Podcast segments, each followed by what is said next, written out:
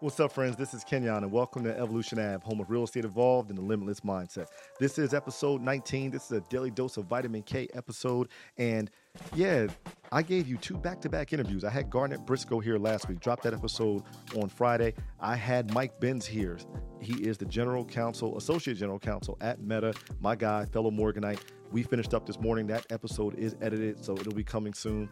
So I had to give you a daily dose of vitamin K. I owed you a daily dose of vitamin K because I have Keenan Anderson coming on Thursday, publisher of South Jersey Realtors Magazine, coming right here in the lab. So that's going to be a great episode. Then I'll drop another daily dose of vitamin K because I love inspiring and giving you what is on my mind, what is going on up here. I love giving that to you and sharing that with you, and hopefully it encourages you and it inspires you.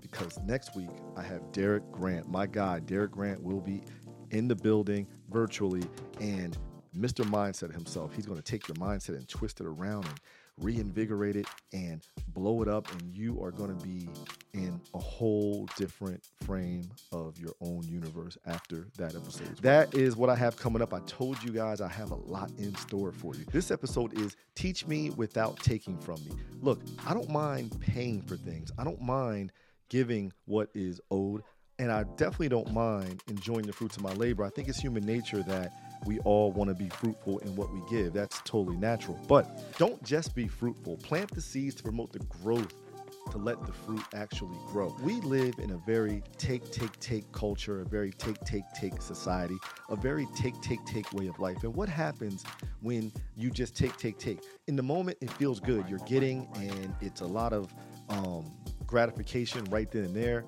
But at some point, society is going to say, well, you're taking and you're getting, but what are you giving?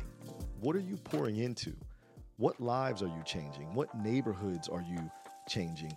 What principle or values or purpose are you igniting? That's what's going to happen at some point. When you look at some of the greatest leaders in history, some of the greatest people of change, some of the greatest thought leaders, think about it. They all had a big attribute, or they all had a great attribute of servant leadership, where it wasn't about what they were going to accomplish, what they're going to get in return. It was about what can they give? What could they do for the people? What could they pour into people? And how can they help move society forward? How can they help move culture forward? How can they help elevate people? You look at people in history and they had more of a, a shepherd mindset. So, a shepherd mindset is most people look at they have to be a leader. Well, some of us, including myself, you know, I would think I'm a leader, but in reality, I'm a mover of people. I'm a shepherd. I'm here to motivate people. I'm here to empower people.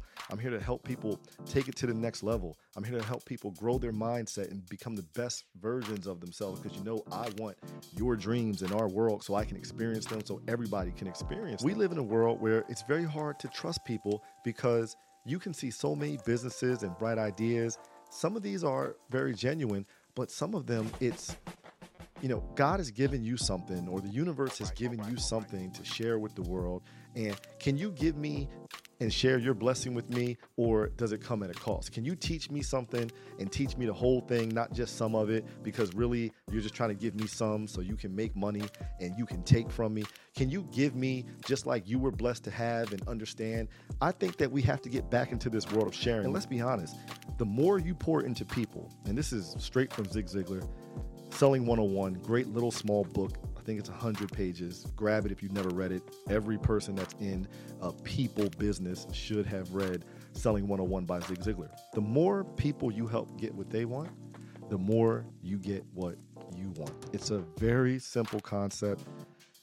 I don't know how long ago the late great Zig Ziglar said it, but it still reigns true today, indeed the more you help people get what they want, the more you'll get what you want. Give and it shall be given onto you. Stop worrying about you know what someone wants on social media and how it's going to make you look. Get on social media and give a good message out there. Let somebody feel your energy and let somebody be invigorated by your energy. Change somebody's life. You know, one of the best things that can happen to me on given day is when somebody DMs me, they text me, they send me an email, something saying that, man, your message, your words, your energy, that picture, that quote, man, I felt it. That was for me. You're speaking to me. that makes my day. That sets my day. I love that. So pour into people. Let's get away from this take, take, take society and this take, take, take culture. Let's get to a world where, or get to a great place where we're helping people, we're pouring into people, we're helping people become the best versions of themselves. And I guarantee, I guarantee you, I promise, the more you pour into people, the gates of prosperity are going to open up for you and pour down on you. It's going to overflow for you. Teach me without taking from me.